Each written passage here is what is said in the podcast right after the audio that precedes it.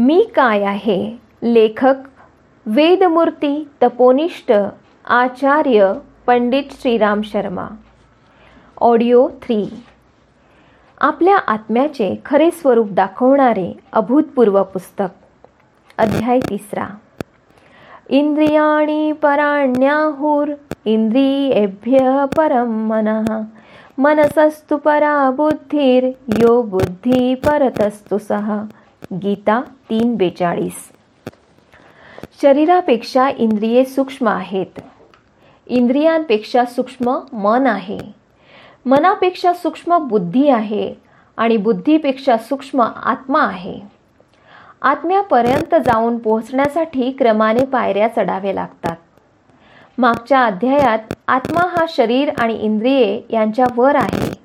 हा अनुभव घेण्यासाठी साधना सांगितली गेली. या अध्यायात मनाचे स्वरूप समजणे आणि त्याच्याही वर आत्मा आहे हे सिद्ध करण्याचा प्रयत्न आहे. प्राचीन दर्शनशास्त्र मन आणि बुद्धी यांचे भिन्न अस्तित्व दाखवितात. आधुनिक दर्शनशास्त्रात मनाला सर्वोच्च श्रेणीची बुद्धी मानतात. या वादात आपल्याला शिरण्याची फारशी जरुरी नाही. दोघांमधला फरक इतका सूक्ष्म आहे की एवढ्या स्थूल दृष्टीतून काही दिसून येऊ शकणार नाही. दोघेही मन आणि बुद्धीला मानतात. स्थूल मनापेक्षा बुद्धी सूक्ष्म आहे असे मानतात. आम्ही वाचकांच्या सोयीसुविधेसाठी बुद्धी ही मनाची उच्च प्रतीची अवस्था मानू आणि पुढील अभ्यासाला सुरुवात करू. आतापर्यंतच्या आमच्या विवेचनावरून लक्षात आले असेल की आमच्या भोवतालचे भौतिक आवरण काय आहे. या पाठात हे दाखवण्याचा प्रयत्न केला जाईल की खरा अहम मीपेक्षा किती वेगळा आहे. हे फारच सूक्ष्म परीक्षण आहे. भौतिक आवरणाची अनुभूती जेवढी सहज येऊ शकली तेवढेच सूक्ष्म शरीरातून आपल्या खऱ्या अहमला वेगळे काढणे तेवढे सोपे नाही. त्याच्यासाठी काही अधिक पात्रता आणि उच्च श्रेणीची चेतना असणे आवश्यक आहे. भौतिक पदार्थांपासून वेगळे असल्याची अनुभूती झाल्यानंतरही अहमच्या भोवती वेढलेले सूक्ष्म शरीर आपणास संभ्रमात टाकू शकते. काही लोक मनालाच आत्मा समजतात. पुढे आम्ही मनाच्या रूपाची व्याख्या करणार नाही. परंतु असे उपाय सांगू की ज्याच्याने स्थूल शरीर आणि भोंगळ रूपातल्या मीला वेगळे वेगळे करता येईल. व त्यात शोधून काढता येईल की अहम कोणता आहे. भिन्न वस्तू कोणत्या आहेत? याचे विश्लेषण तुम्ही मनाच्या साह्याने करू शकाल. आणि या प्रश्नाचे खरे उत्तर कोणते आहे हे देण्यासाठी त्याला भाग पाडू शकाल. शरीर आणि आत्मा यांच्यामध्ये मन ही चेतना आहे. साधकांच्या सोयीसाठी मनाची तीन भागात विभागणी केली आहे. मनाचा पहिला भाग प्रवृत्त मानस आहे. हे पशुपक्षी इत्यादी अविकसित जीव आणि मनुष्य यांच्या समान रूपात आहेत. यालाच गुप्त मन अथवा सुप्त मन असेही म्हणतात. शरीराचे सामान्य जीवन राखणे जपणे याच्या हातात आहे. आपल्या नकळत शरीराचा व्यापार आपोआप चालू राहतो. उदाहरणार्थ भोजनानंतरची पचनक्रिया शरीरात रक्ताचा संचार. क्रमाक्रमाने रस रक्त मांस मेद अस्थि वीर्य तयार होणे. मलाचा त्याग श्वास उच्छ्वास फुफ्फुसांचे स्पंदन पापण्यांची उघडझाप इत्यादी कार्य आपोआप सुरू राहते. एखादी सवय लागायची असेल तर ती क्रिया याच मनाच्या द्वारे होते. हे मन सर्व काही थोडे उशिरा ग्रहण करते. परंतु जे ग्रहण केले जाते ते त्याला सहजगत्या सोडित नाही. आमच्या पूर्वजांचे अनुभव आणि आमचे ते अनुभव जे पाशवी जीवनातून या अवस्थेपर्यंत येताना प्राप्त झाले ते यातच जमा आहेत. मनुष्य एक अल्पबुद्धी साधारण प्राणी होता. त्यावेळची ईर्ष्या द्वेष युद्ध करण्याची प्रवृत्ती स्वार्थ चिंता इत्यादी सामान्य वृत्ती याच्या मनाच्या एका कोपऱ्यात पडून राहिल्या आहे मागील अनेक जन्मातील हीन स्वभाव ज्यांना कठीण प्रयत्नांनी नष्ट करण्यात येऊ शकले नाही तेही या विभागात एकत्र राहतात. हे अद्भुत संग्रहालय आहे. यात सर्व प्रकारच्या वस्तू जमा होतात. काही चांगल्या आणि बहुमूल्यही आहेत. काही सडलेली कुजलेली भोंगळ तसेच भयानकही आहेत. जंगली माणसे जंगली पशु तसेच दुष्ट यांच्यात ज्या हिंसकता क्रूरता आवेश अधीरता इत्यादी वृत्ती असतात त्यासुद्धा सूक्ष्म रूपात या ठिकाणी राहतात. यातल्या काही उच्च मनाच्या द्वारे त्यांच्या पूर्णपणे ताब्यात असतात तर काही कमी प्रमाणात असतात. राजसी आणि तामसी लालसा आकांक्षा याच मनाच्या संबंधाने असतात. इंद्रियांचे भोग प्रौढी अहंकार क्रोध भूक तहान मैथुनेच्छा निद्रा इत्यादी प्रवृत्ती प्रवृत्त मानस याची स्वप्ने आहेत. प्रवृत्त मनाच्या वर दुसरे मन आहे. त्याला प्रबुद्ध मानस म्हणावे लागेल. हे पुस्तक वाचताना आपण याच मनाचा उपयोग करीत आहात. याचे काम आहे विचार करणे चिंतन करणे विवेचन करणे तुलना करणे कल्पना तर्क तसेच निर्णय घेणे इत्यादी. हजर जबाबीपणा बुद्धिमत्ता चातुर्य अनुभव घेणे स्थितीचे परीक्षण करणे हे सर्व प्रबुद्ध मनाच्या आधारे होते. लक्षात असू द्या जसे प्रवृत्त मन अहम नाही त्याचप्रमाणे प्रबुद्ध मन देखील अहम नाही. थोडा विचार करून या मनाला आपण सहज अहमपासून वेगळे करू शकाल. या लहानशा पुस्तकात बुद्धीच्या गुणधर्माचे विवेचन करणे शक्य नाही. ज्याला या विषयाचे अधिक ज्ञान प्राप्त करायचे असेल त्यांनी मनोविज्ञानाच्या उत्तमोत्तम ग्रंथांचे वाचन व मनन करावे. यावेळी एवढेच पुरेसे आहे की प्रबुद्ध मन देखील एक आच्छादन आहे. अहम नाही. हे नीट जाणून घ्यावे. तिसरे सर्वोच्च मनाचे नाव आहे अध्यात्म मानस. याचा विकास बहुतांशी लोकात झालेला नसतो. मला असे वाटते की आपल्यातही हे मन विकास पावत आहे. कारण की आपण या पुस्तकाला मन लावून वाचित आहात. आणि येथे ज्या विषयाचे वर्णन केले जात आहे त्याकडे आकर्षित होत आहात. मनाच्या या विभागाला आपण सर्वोच्च विभाग मानतो. त्याला आध्यात्मिकता आत्मप्रेरणा ईश्वरीय संदेश आणि प्रतिभा या नावाने ओळखतो. उच्च भावना मनाच्या याच भागात उत्पन्न होतात व चेतनेत होतात. प्रेम सहानुभूती दया करुणा न्याय निष्ठा उदारता धर्मप्रवृत्ती सत्य पवित्रता आणि आत्मीयता इत्यादी सर्व भावना याच मनातून येतात. ईश्वराची भक्ती याच मनातून निर्माण होते. गूढ तत्वांचे रहस्य याच्याद्वारेच जाणले जाते. या पाठात ज्या शुद्ध अहमच्या अनुभूतींचे शिक्षण घेण्याचा आपण प्रयत्न करीत आहात त्या ह्याच विशुद्ध अध्यात्म मानसच्या चेतना क्षेत्रात प्राप्त होऊ शकतात. परंतु विसरू नका मनाचा हा सर्वोच्च भाग देखील केवळ साधन आहे. हे सुद्धा अहम नाही. आम्ही कोणत्या एका मनाची निंदा करीत आहोत किंवा एखाद्याची स्तुती करीत आहोत किंवा त्याला भार अथवा बाधक सिद्ध करीत आहोत असा भ्रम आपल्या मनात होता कामा नये. सर्वांच्या मनात येत असेल की आपण मनाच्या साह्यानेच आपली खरी सत्ता आणि आत्मज्ञान यांचेपर्यंत पोहोचलो आणि त्याच्या साह्याने पुढे दूरवर जाऊन मानसिक विकास करू शकू. म्हणूनच मनाचा प्रत्येक विभाग आपापल्या ठिकाणी खूप चांगला आहे. एवढेच की त्यांचा योग्य प्रकारे उपयोग मात्र करण्यात यावा. सामान्य माणसे मनाच्या खालच्या भागाचाच विशेष करून उपयोग अधिक करतात. त्यांच्या मानस लोकात अशी अनेक गुप्त किंवा प्रगट स्थाने आहेत ज्यांची स्वप्नातही कल्पना करता येणार नाही. मनाला दोष देण्यापेक्षा आचार्य लोक दीक्षितांना सातत्याने असा उपदेश देत असतात की त्या गुप्त शक्तीला त्याज्य न ठरवता तिला योग्य रीतीने क्रियाशील बनवा. हे तुम्हाला दिले जाणारे शिक्षण मनाच्या माध्यमातूनच प्रत्यक्ष कृतीत उतरू शकते आणि त्याच्याचद्वारे समजणे धारण करणे सफल होणे ही कार्ये होऊ शकतात. यासाठी आम्ही सरळ सरळ आपल्या मनाशीच गोष्टी करीत आहोत. त्यालाच आम्ही म्हणतो महाशय उच्च वर्गातून येणारे हे ज्ञान ग्रहण करा. त्याच्यासाठी आपला दरवाजा मोकळा करा. आम्ही आपल्या बुद्धीला प्रार्थना करतो. हे भगवती आपले ध्यान त्या महातत्वाकडे लावा आणि सत्याची अनुभूती घेण्याच्या व आपल्या आध्यात्मिक मनाच्या द्वारे येत असलेल्या दैवी चेतनेच्या मार्गात कमी अडथळे आणा. अभ्यास. उच्च मनाच्या साह्याने उच्च वर्गामार्फत आपणास जे ज्ञान प्राप्त व्हावयाचे आहे त्यासाठी सुख आणि शांतीपूर्वक स्थिर बसा. आदराची भावना ठेवून बसा.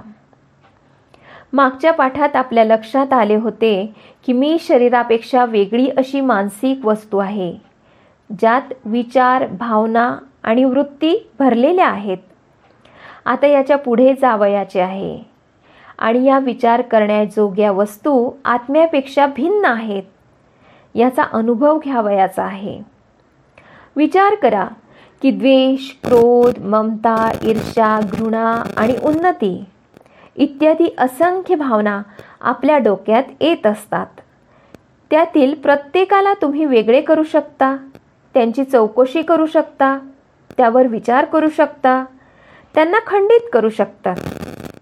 त्यांचा उदय वेग आणि अंतसुद्धा जाणू शकता. काही दिवसांच्या अभ्यासाने आपल्या स्वतःच्या विचारांची परीक्षा घेण्यासाठी असे प्रावीण्य प्राप्त कराल. जणू तुम्ही आपल्या कोणत्या तरी मित्राच्या भावनेचा उदय वेग आणि अंत यांचेच परीक्षण करीत आहात. या सर्व भावना आपल्या चिंतन केंद्रात सापडतील. आपण त्यांच्या स्वरूपाला समजू शकाल आणि त्याला चाचपडू शकाल. तसेच हलवून हलवून पाहू शकाल. लक्षात घ्या की या भावना म्हणजे आपण स्वतः नाहीत. या अशा वस्तू आहेत की ज्यांना आपल्या मनाच्या थैलीत टाकून फिरत असता. आता त्यांचा त्याग करून आत्मस्वरूपाची कल्पना करा. अशी भावना आता आपण सरळपणे करू शकता. त्या मानसिक वस्तूंना वेगळे करून आपण त्यावर विचार करीत आहात. यावरून सिद्ध होते की ह्या वस्तू आपल्याहून वेगळ्या आहेत. वेगळेपणाची भावना अभ्यासाने थोड्या दिवसांनी सतत वाढत जाईल आणि थोड्याच वेळात मोठ्या आकारात प्रगट होईल. या ज्ञानातून आम्ही आपल्या भावनांचा कसा त्याग करावा हे शिकवित आहोत. असे मात्र तुम्ही समजू नका.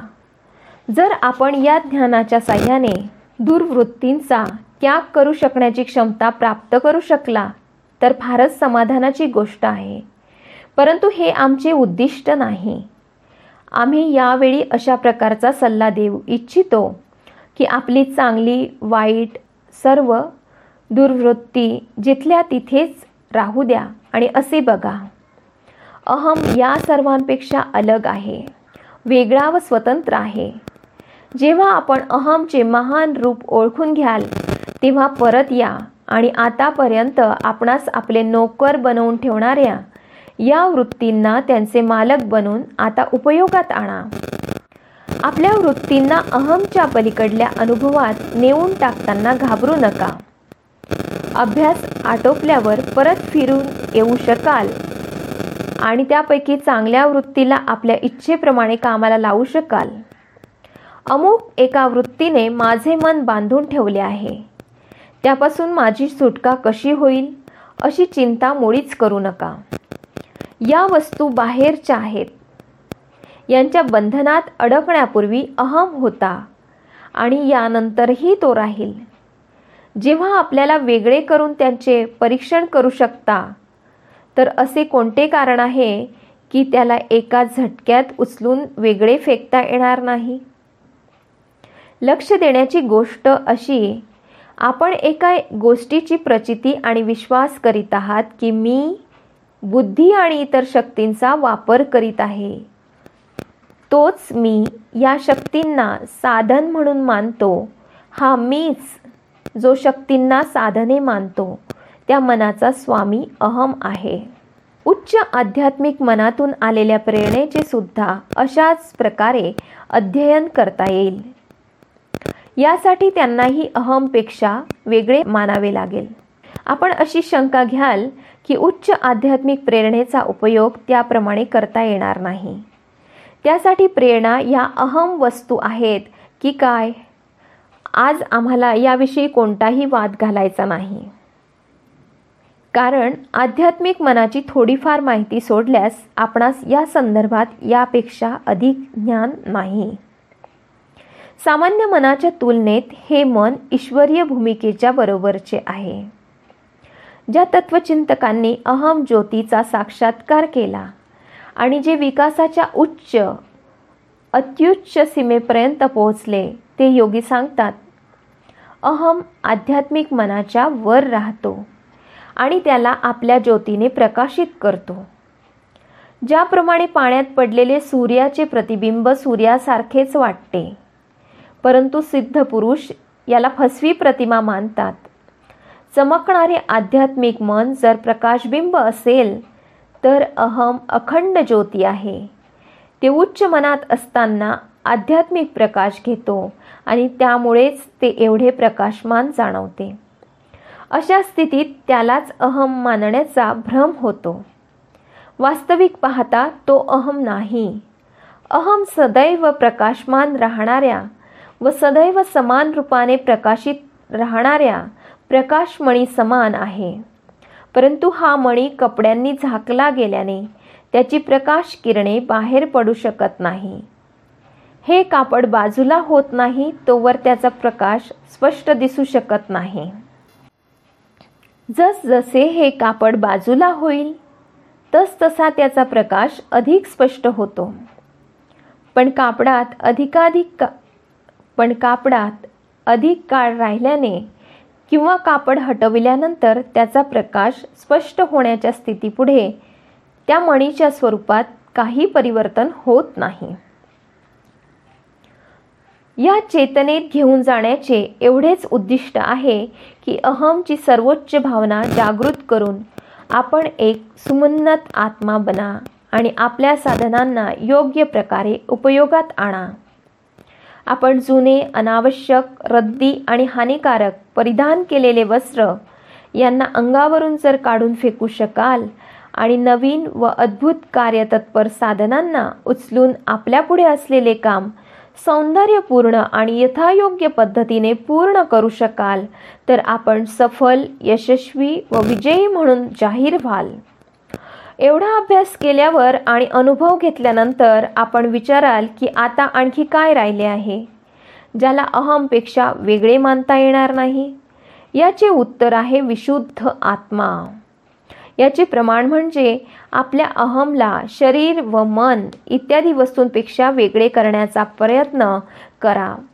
लहान लहान वस्तूपासून तर त्याच्यापेक्षाही सूक्ष्मात सूक्ष्म त्यापेक्षा पलीकडे असणाऱ्या वस्तूंना सोडता सोडता तुम्ही विशुद्ध आत्म्यापर्यंत पोहोचाल. आता त्यापेक्षा पलीकडे काही असू शकेल? काहीच नाही. विचार करणारा परीक्षा घेणारा आणि परीक्षा करण्याची वस्तू या दोन्ही एक वस्तू म्हणून असूच शकत नाही. सूर्य आपल्याच किरणांनी आपल्यावरच प्रकाश टाकून चमकू शकत नाही. आपण विचार करण्याची आणि तपासणी करण्याची वस्तू नाही. असे असूनही आपली चेतना सांगते की मी आहे. हेच आत्म्याच्या अस्तित्वाचे प्रमाण आहे. आपली कल्पनाशक्तीने स्वतंत्र शक्तीने या अहमला वेगळे करण्याचा प्रयत्न करा. तरीसुद्धा तुमचा पराजय होईल आणि यापेक्षा पुढे तुम्ही जाऊ शकणार नाही. आपल्याला मेलेले मानता येणार नाही. हाच शुद्ध आत्मा अविनाशी अविकारी ईश्वरीय समुद्राचा एक बिंदू आणि परमात्म्याचा किरण आहे. हे साधका आपल्या आत्म्याचा अनुभव प्राप्त करण्यात सफल व्हा. आणि समजा की आपण एक झोपलेले देवता आहात.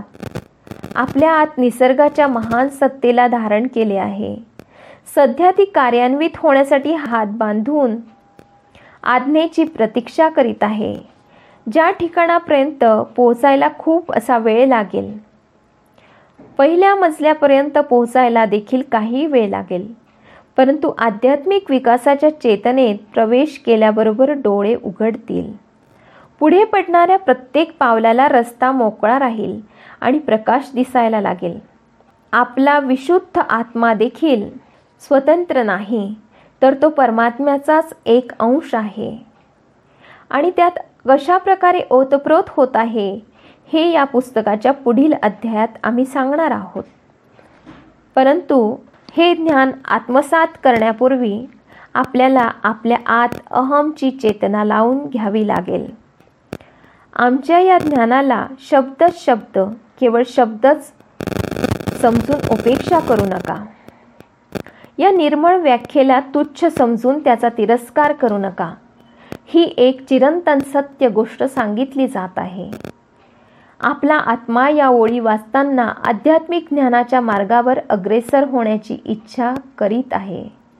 त्याचे नेतृत्व स्वीकारा आणि पुढे पाऊल टाका. आतापर्यंत सांगितल्या गेलेल्या मानसिक कसरतीनंतर अहमपेक्षा भिन्न असलेल्या पदार्थाची आपल्याला पूर्णपणे ओळख होऊन गेलेली असणार. या सत्याला स्वीकारल्यानंतर आपल्याला मन व वृत्ती यांचा स्वामी होण्याची अनुभूती येईल. त्या वस्तूंना आपल्या पूर्ण शक्तीने आणि प्रभावाने योग्य त्या कामाला लावण्याचे सामर्थ्य प्राप्त कराल.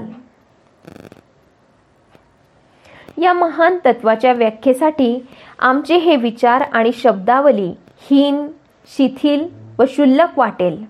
हा विषय अनिर्वचनीय आहे. वाणीची गती तेथपर्यंत पोहोचू शकत नाही. गुळाची गोडी तोंडी जमा खर्चाने समजावून सांगता येत नाही.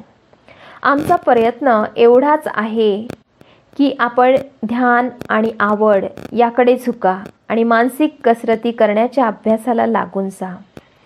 असे करीत असता आपले मन वास्तविकतेचे प्रमाण प्राप्त करू लागेल आणि आपल्याला आणि आपल्या आत्मस्वरूपात दृढता येत राहील. जोपर्यंत स्वतःला अनुभव येत नाही तोपर्यंत ज्ञान हे ज्ञान नाही.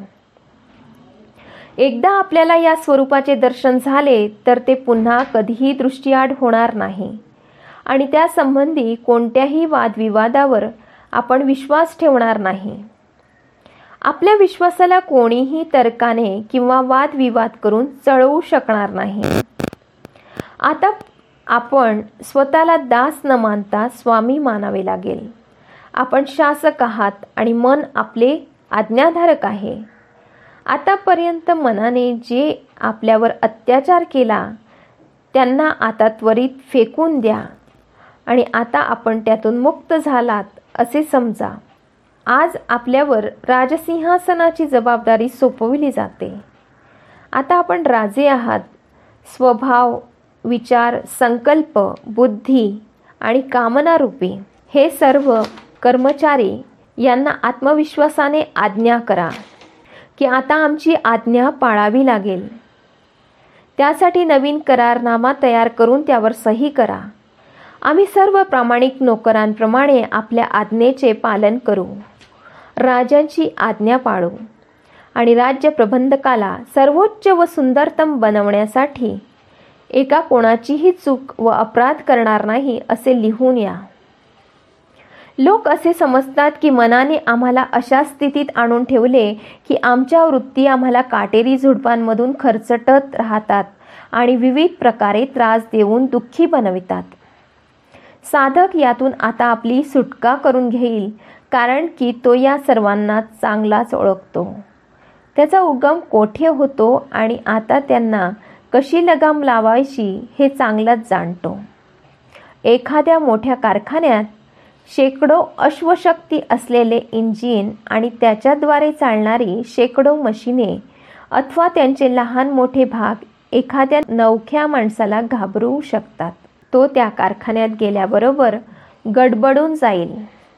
एखाद्या साच्यात धोतर अडकून गेले तर त्याला बाहेर काढणे अशक्य होईल आणि केवळ अज्ञानापोटी त्याला भयंकर त्रास होईल. परंतु तेथला इंजिनियर जो त्या मशिनीची लहान लहान यंत्रे जाणतो कळ ओळखतो. त्याला इंजिन चालवण्याचे सर्व नियम व सिद्धांत माहीत आहे. तो कारखान्यात थोडंसुद्धा घाबरणार नाही. आणि मोठ्या परंतु तेथला इंजिनियर जो त्या मशिनीची लहान लहान यंत्रे जाणतो कळ ओळखतो आणि त्याला इंजिन चालवण्याचे सर्व नियम व सिद्धांत माहीत आहे. तो कारखान्यात थोडासुद्धा घाबरणार नाही. आणि मोठ्या अभिमानाने त्या दैत्याकृती यंत्रावर अधिपत्य राखेल. ज्याप्रमाणे माहूत हत्तीवर आणि गारुडी मोठमोठ्या सापांवर अधिपत्य करतो. एवढा मोठा कारखाना चालवायला आणि त्याची जबाबदारी घ्यायला त्याला थोडीही भीती वाटत नाही. उलट अभिमान वाटतो. तो मोठ्या आनंदाने व समाधानाने सायंकाळी कारखानदाराला हिशोब देतो. एवढ्या जास्त प्रमाणात चांगल्या प्रकारचा माल थोड्याच वेळात तयार करून दिला जातो. त्याच्या फुगलेल्या छातीवर समाधानाची पुरुषार्थाची अभिमानाची व सफलतेची छाप स्पष्ट दिसू लागते. ज्याने आपला अहम आणि आपल्या वृत्ती यांचे योग्य स्वरूप संबंध जाणून घेतला तो असाच कुशल इंजिनियर व यंत्रचालक आहे. दीर्घकालीन तपश्चर्या व अनुभव अद्भुत शक्ती देतात. अशा वेळी केवळ जागृत मनच नाही तर प्रवृत्त मन व गुप्त मानसही आज्ञाधारक चाकर बनते. त्यावेळी त्याला जी आज्ञा केली जाते ती आज्ञा आपण कोणत्याही कामात गुंतलो असलो अथवा झोपलो असलो तरी तो जबाबदारीने प्रामाणिकपणे पार पाडतो. गुप्त मन काम पूर्ण करून जेव्हा समोर उभे राहते तेव्हा नवीन साधक ते पाहून आश्चर्यचकित होतो. त्याला वाटते ही तर अदृश्य रूपातील मदत आहे. अलौकिक अशी देणगी आहे. परंतु योगी मात्र हे सर्व समजून असतो की ही आपण कमवलेली पात्रता आहे. याच्या असंख्य पटीत असलेली पात्रता तर माझ्यात अद्याप सुप्त आहे. समाधान आणि धाडस अंगी बाणा कार्य कठीण आहे हे खरे. परंतु यामार्फत जो पुरस्कार मिळतो त्याचा फायदा मात्र मोठा आहे. जर आपण वर्षानुवर्षे असा कठीण अभ्यास करीत राहिला आणि मननाच्या द्वारे हे आपले पद सत्ता महत्त्व गौरव अशा शक्तींची चेतना प्राप्त करू शकला तर ठीकच आहे. हे करायलाच हवे. जर आपण माझ्या या विचारांशी सहमत असाल तर केवळ वाचून समाधान मानू नका. तर अशी आशा धरा धाडस दाखवा. अध्ययन करा मनन करा. सावधपणे व गांभीर्याने या साधनेच्या मार्गावर चालायला लागा. या पाठातील बीजमंत्र. मी सत्ता आहे. मन हे माझे प्रगट होण्याचे एक साधन आहे. मी मनापेक्षा वेगळा आहे. त्याच्या सत्तेवर आश्रित नाही. त्यावर अवलंबून नाही. मी मनाचा सेवक नसून शासक आहे मालक आहे. मी बुद्धी स्वभाव इच्छा आणि इतर सर्व मानसिक साधनांना स्वतःपासून वेगळे करू शकतो. यातून जो मार्ग शिल्लक राहतो तो मी आहे. मी अजर अमर अविकारी आणि एकरस आहे. मी आहे मी आहे.